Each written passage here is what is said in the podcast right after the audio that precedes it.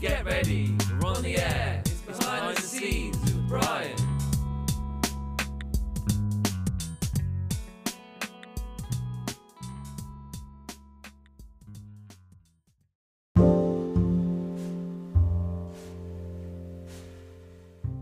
Welcome to Behind the Scenes with Brian, the podcast covering everything from engineering, mining, and mine waste management to whatever else may be on our minds.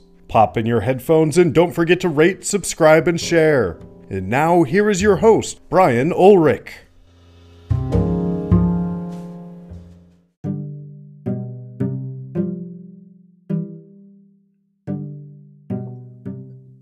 Hey everyone, this is Brian, and this is Behind the Scenes with Brian. And today I'm speaking with a longtime friend and associate, Pete Kovalevsky. Pete, how are you? I'm doing well today, Brian. Thank you. Good, yeah. And we're recording this during the pandemic, and I hope that your life isn't too interrupted by by the various issues related to the pandemic. Just getting used to a, a new view out of a new window. You know, Yeah. more more home, less office. But Yeah. other than that, it's great. Yeah, it's it's interesting how much of the work we seem to be able to do without being face to face with people. Yeah. I think it's pretty interesting. We were kind of having. I was having a conversation with a uh, one of our my coworkers, and uh, talking about how much we're we're using the the products. You know, Teams and Zoom and and and such.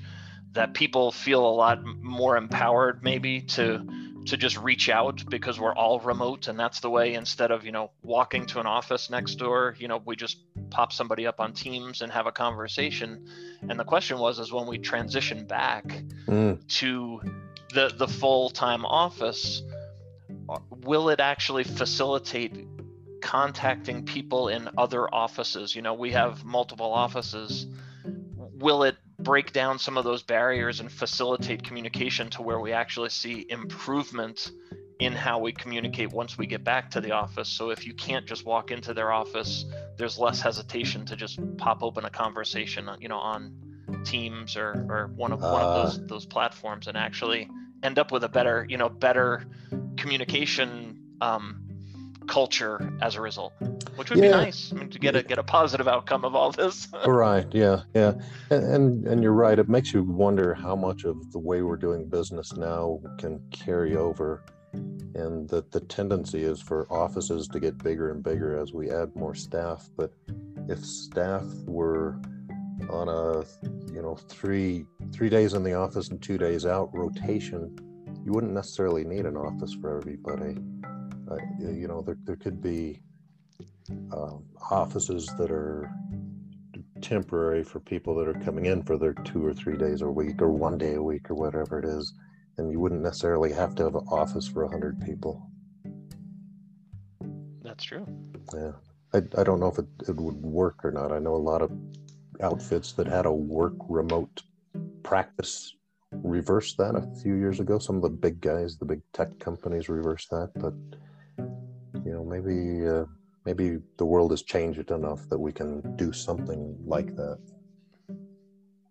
Yeah, I think there are, there are certain things that I think have you know being face to face and and in the same room and maybe you know staring at the same drawings that are laid out or, or the same screen at the same time but not in a remote setting i think there's a lot of value particularly i think the at least in my opinion that the kind of the remote nature where we're at now we have to be more focused on developing our less experienced staff who really do benefit by just popping into an office and having a conversation or or you know talking over a project very quickly that we need to be more deliberate with the remote setting now because it's just not as easy to you know the the the uh, the classic you know manage by walking around really can't be done Yeah. right whereas a, a senior engineer you can't just walk down down the row and stop in and talk to people about what they're working on and if they have any questions you have to be a little bit more deliberate in in making a time or an effort to make that happen and i think that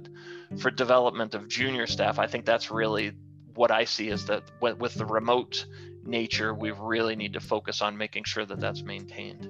Yeah, you're exactly right. Yeah, there's nothing like just scribbling on a whiteboard and, and just scribbling away or looking at red lines on a drawing or a report or something like that.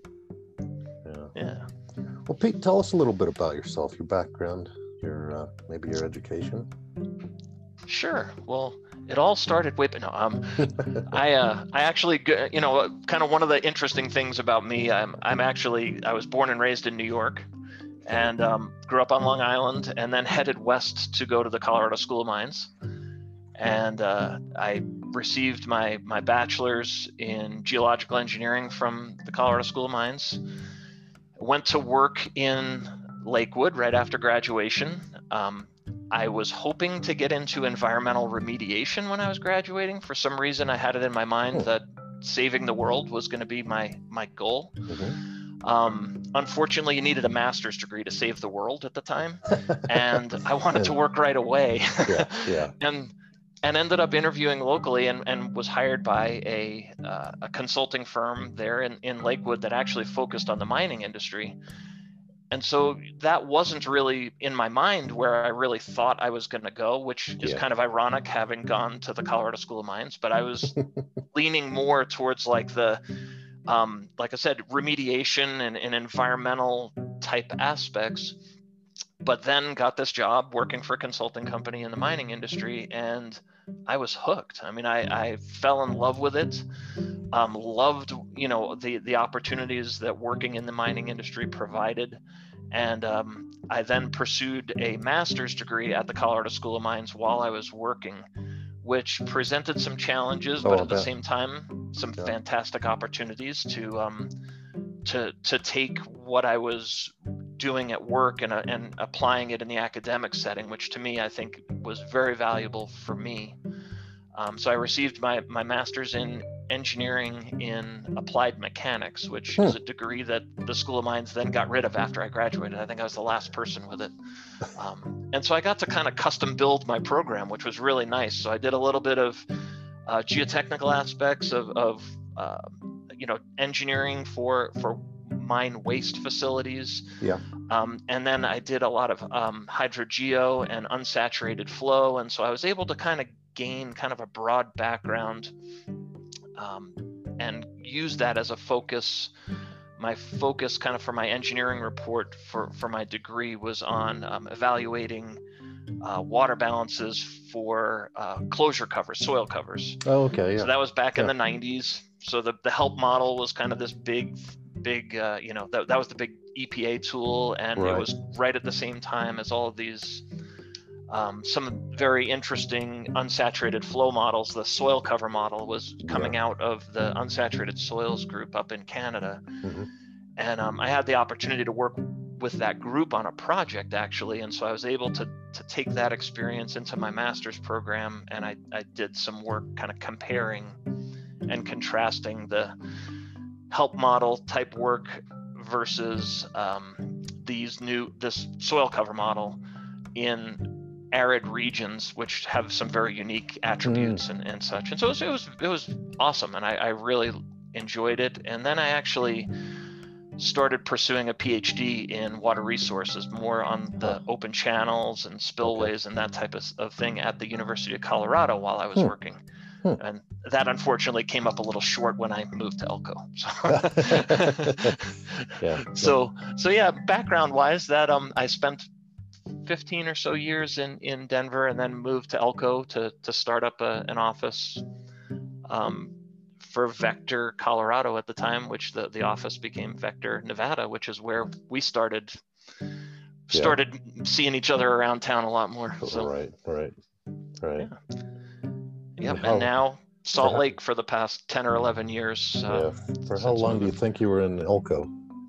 I was in Elko a little over five years. Okay. Yeah, we were there about 10 years, but it's hard for me to say because we had a house in Denver and one in Elko, and there was kind of a gradual transition. I was gonna say, and if you ask my wife how long I've lived in Elko, she would still say I'm still I'm still spending quite a bit of time there. So no house though. Got rid of the Yeah. house after Yeah. five years. yeah, we we actually when we sold our Spring Creek house, I bought a little one in the tree streets, and I really enjoyed being able to hang my hat up on a hat hook while I was going back and forth. It was just a really pleasant place to live. oh yeah, yeah.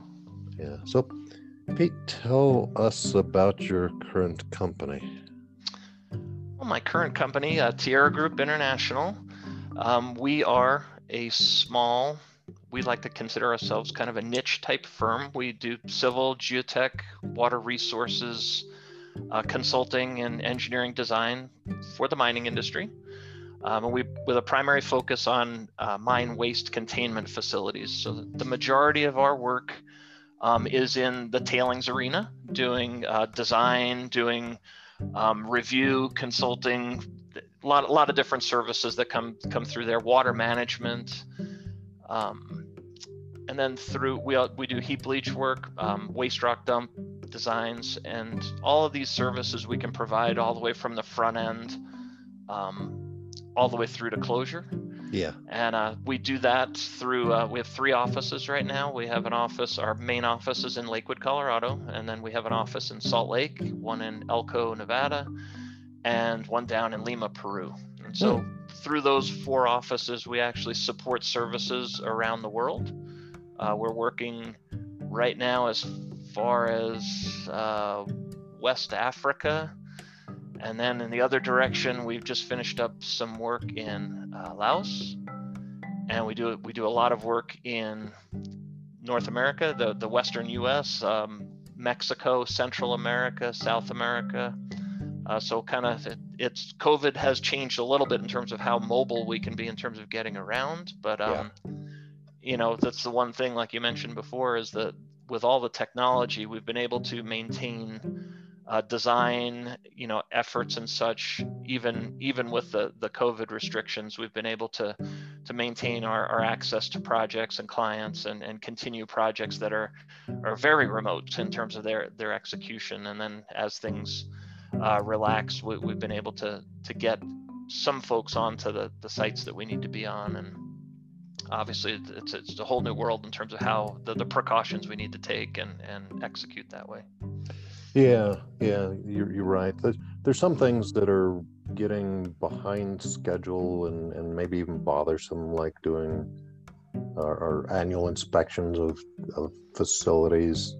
Yeah. Um, videos and photographs and even drones are okay, but having a set of eyeballs that are five feet off of the ground sometimes is a whole bunch better than a than things like that. And I absolutely agree. Yeah, it's it's certainly been been difficult, and um, we have luckily been been able to to maintain boots on the ground in a, in a lot of locations. Obviously, like I mentioned, having to to step through all of the uh, the new protocols and testing and, and whatnot. But um, but yeah, I agree. It's it's it's not the same when someone is taking pictures or flying a drone. It's it's not the same as as being able to kick the dirt and and just things things that come to you when when you're want you know walking around and and moving that way. And right.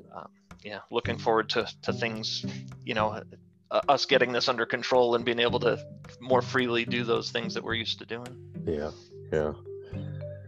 So what uh, what type of work keeps you the busiest these days? Well, that is that's a good question. Um, we kind of have a nice mix of we're we're working on several tailings facilities for uh, designs for new facilities and and raises of existing facilities.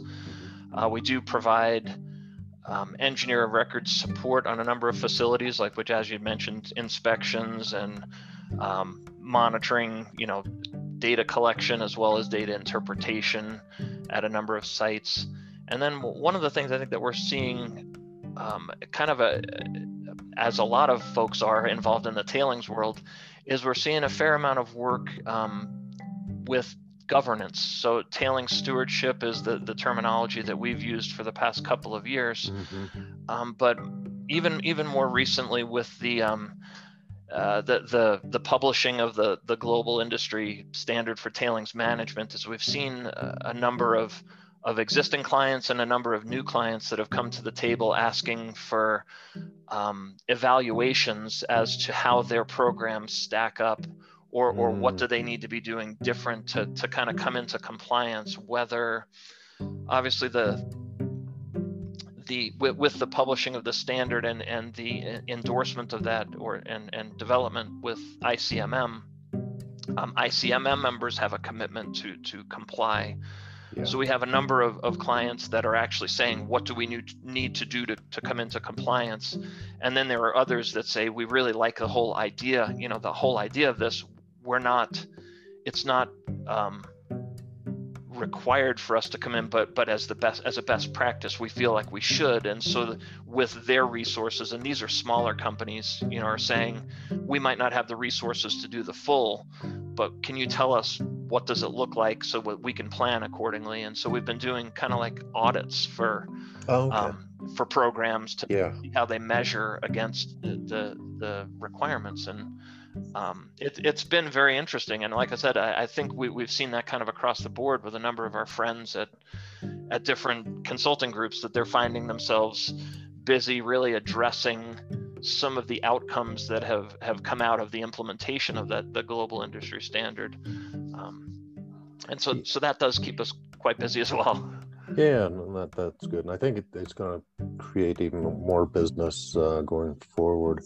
I know that uh, like a, a similar uh, program was this the International Cyanide Code, which was audited. There would be auditing companies that would come in. The the new tailing standard, though, self admits that it is, I, I believe, that it would be difficult to audit against the new standard but I, I think there are um, some things that are easier to audit than others, at least.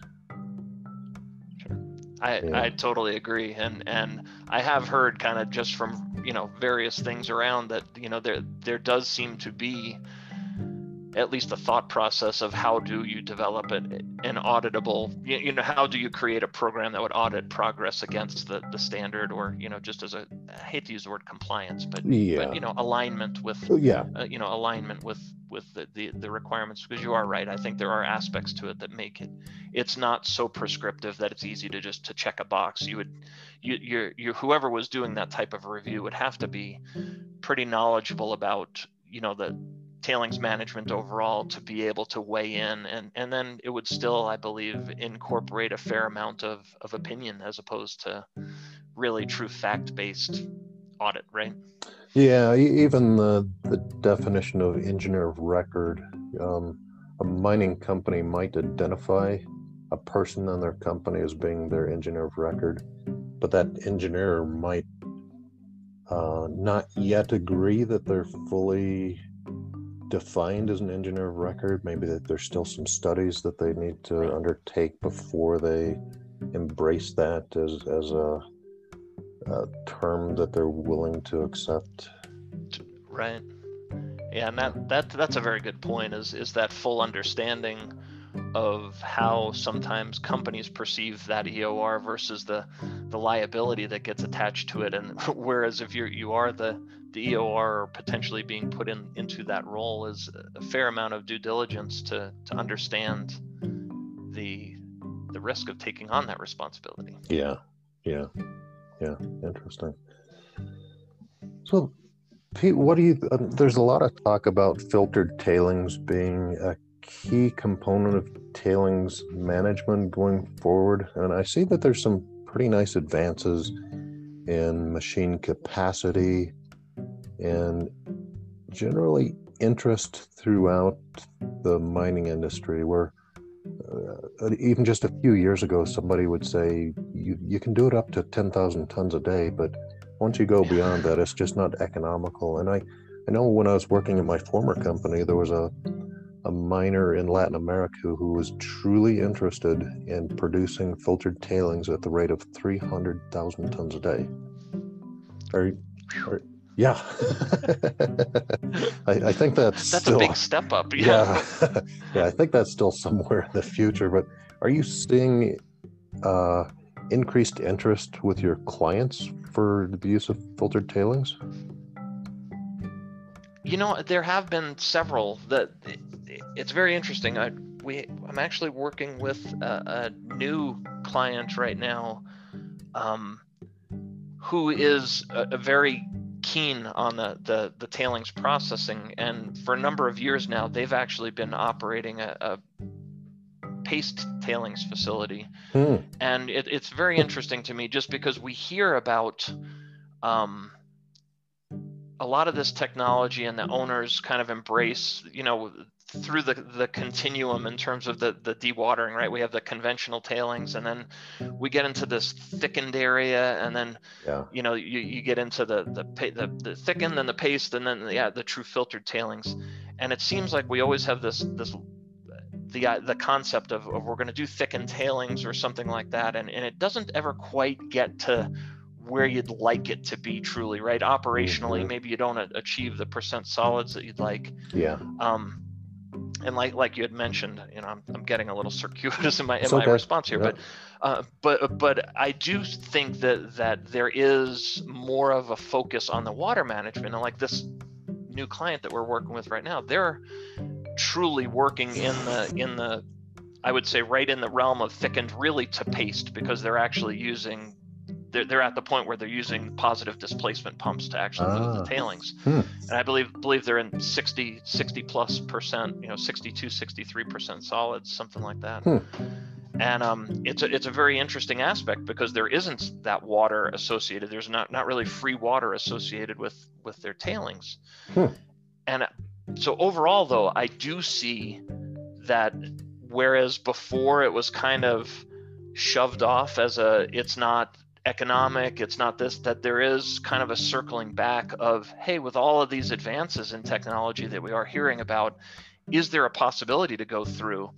And then trying to be innovative in that approach as well is filtered tailings and then hey if you have multiple pits or if your pit you know your pit is exhausted and you now are doing something else can we put tailings back into the pit and we've Yeah. also seen the continuum of answers there of can you put conventional tailings back into a pit can you Mhm. put thickened or, or paste tailings back into a pit and then ultimately recent discussions that i've had with, with somebody was hey could we take these, these tailings you know filtered tailings and can we actually put them back in the pit which obviously seems to me like it would be a, a, a potentially a very viable solution obviously there's some chemistry issues but from yeah, a right, right. or potentially chemistry issues but from a water management side of things and and uh, logistics if you could take dry tailings and put them back into a, a, a pit you, you've really reduced significant you know your risk portfolio definitely i- is is reducing significantly in that type of aspect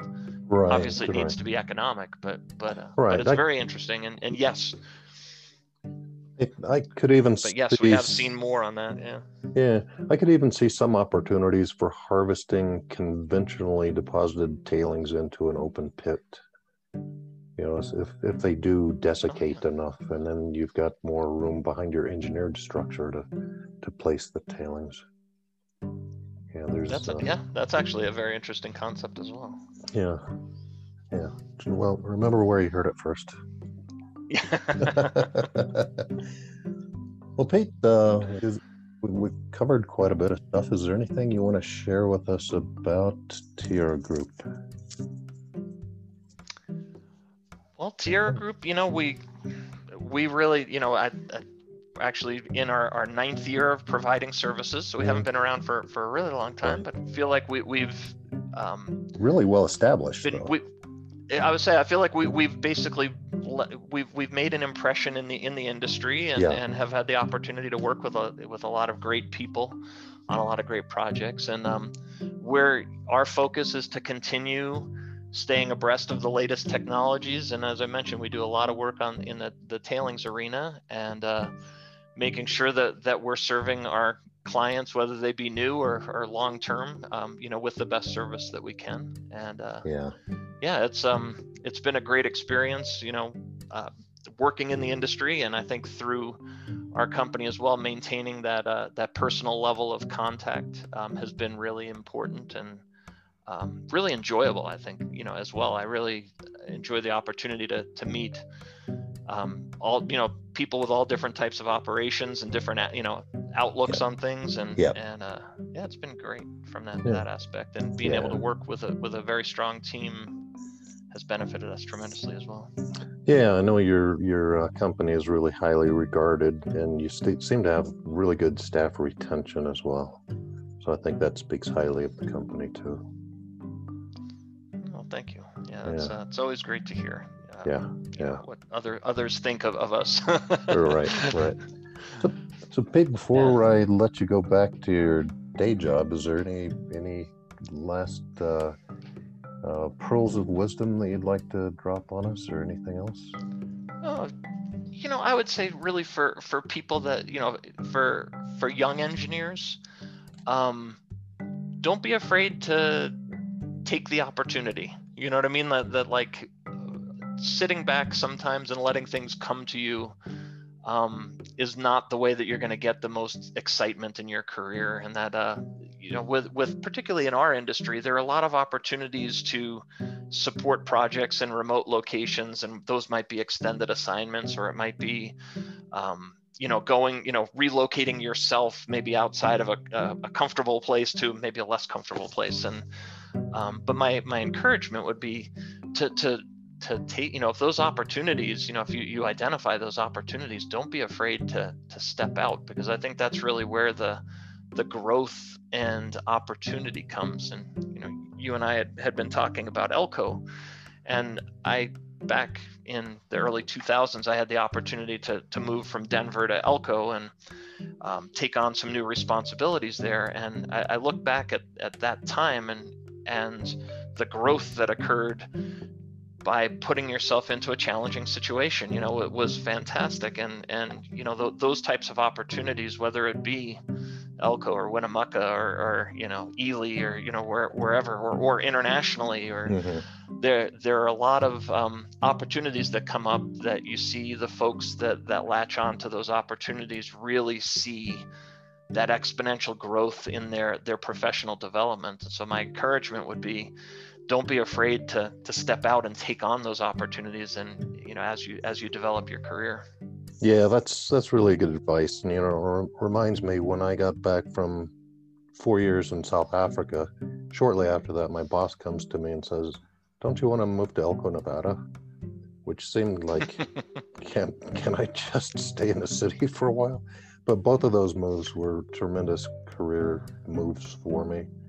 Uh, both, and it does cause a lot of uh, real growth in your engineering abilities uh, in a lot of different ways.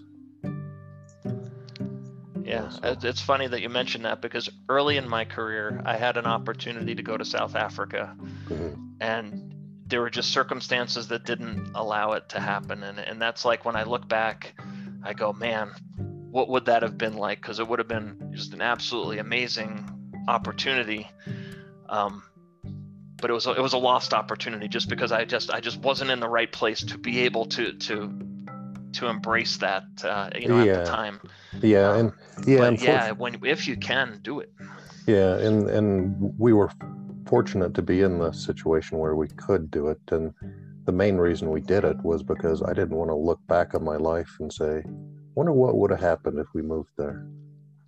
You know, it's you might be absolutely yeah. you might be really comfortable where you are, but you might be better off in the long run by doing something more exotic or or it doesn't doesn't have to be exotic. It can be just a change of scenery, change of situation and you know, a place like Elko, Nevada can give you a lot of growth experiences for sure.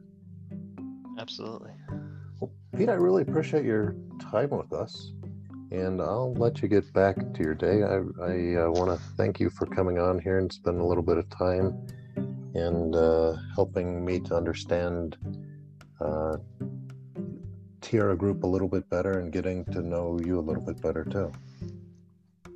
Well, thank you, Brian. I appreciate it, and uh, certainly, uh, yeah, I appreciate the opportunity to to talk with you. Absolutely. Thanks again, Pete. All right, thanks, Brian. Bye bye.